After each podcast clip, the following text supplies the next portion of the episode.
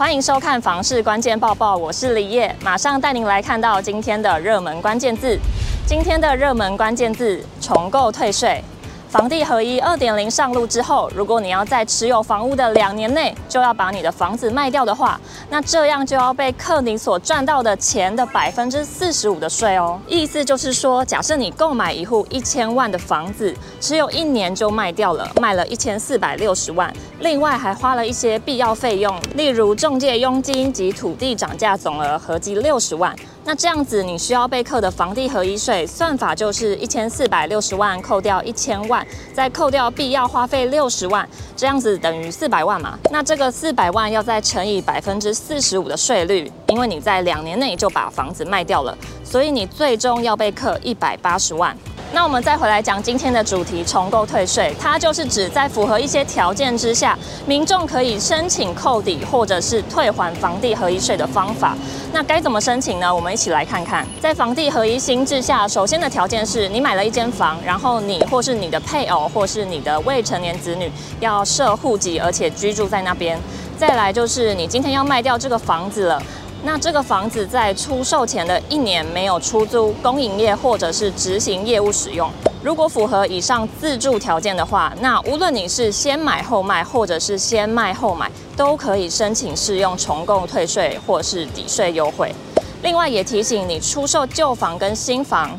完成移转登记日时间差距要在两年内。那么问题来了，要怎么样才可以全额退呢？又或者是要怎么算可以退多少？简单的记忆就是卖便宜买贵可以全额退，卖贵买便宜就会按比例退还。意思就是，假设你今天要缴的房地合一税是八十万，如果你把原有的房子卖掉，卖了一千六百万，然后买了新房子一千八百万，这样子就是卖便宜买贵可以全额退。如果你买的新房子是八百万，那重购退税额八百万除以卖掉的房子一千六百万，等于零点五，零点五再去乘以八十万房地合一税，则申请应退还的税额为四十万。还有要注意，就是你在重购后的五年内改做其他用途或是再行移转时，国税局将会追缴原扣抵的金额或者是退还的税额哦。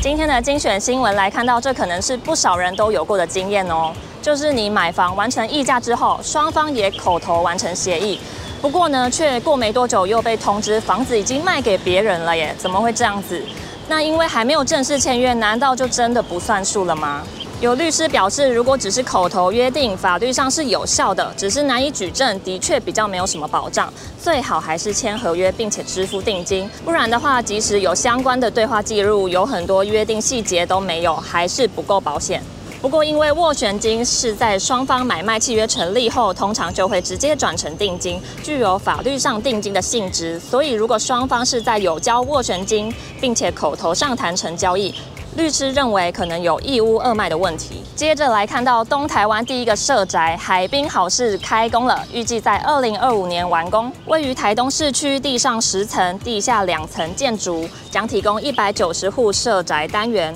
为了提升生活机能，满足周边需求，也将会规划设置托婴中心等等的社福设施，还有店铺。创造友善邻里的关系，希望社宅可以作为台东经济发展最强后盾，鼓励年轻人返乡在地就业。面对现在土建融政策的限缩，还有工料双涨的情况下，有很多中小型的建商都会感到压力很大。那就有很多人担心，接着会不会有烂尾楼的现象出现呢？其实最近南部就已经有建案出现烂尾楼的现象了，只是烂尾楼现象还会再扩大吗？台经院产经资料库总监刘佩珍指出，过去台湾就曾经有过一九九零年代烂尾楼事件，当时导致很多家不动产开发商倒闭，业者已经学会怎么控制财务杠杆，而且在政府强力管制、业者都具有自制力的情况下，台湾出现大规模烂尾楼事件的几率并不高。